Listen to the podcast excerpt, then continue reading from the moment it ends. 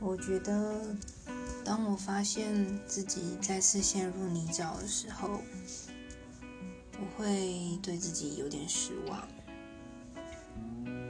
但是如果当我发现自己一直困在那个泥沼里面的时候，就会变得对自己非常失望吧。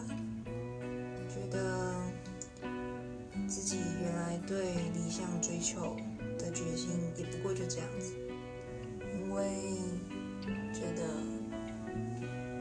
还是会有太多东西困扰着自己，自己还是不够一心一意追求。那到最后如果失败了，也不能怪谁吧？因为不够努力吧？我觉得不够努力，结果结果不如预预期的话，就会对自己非常的失望。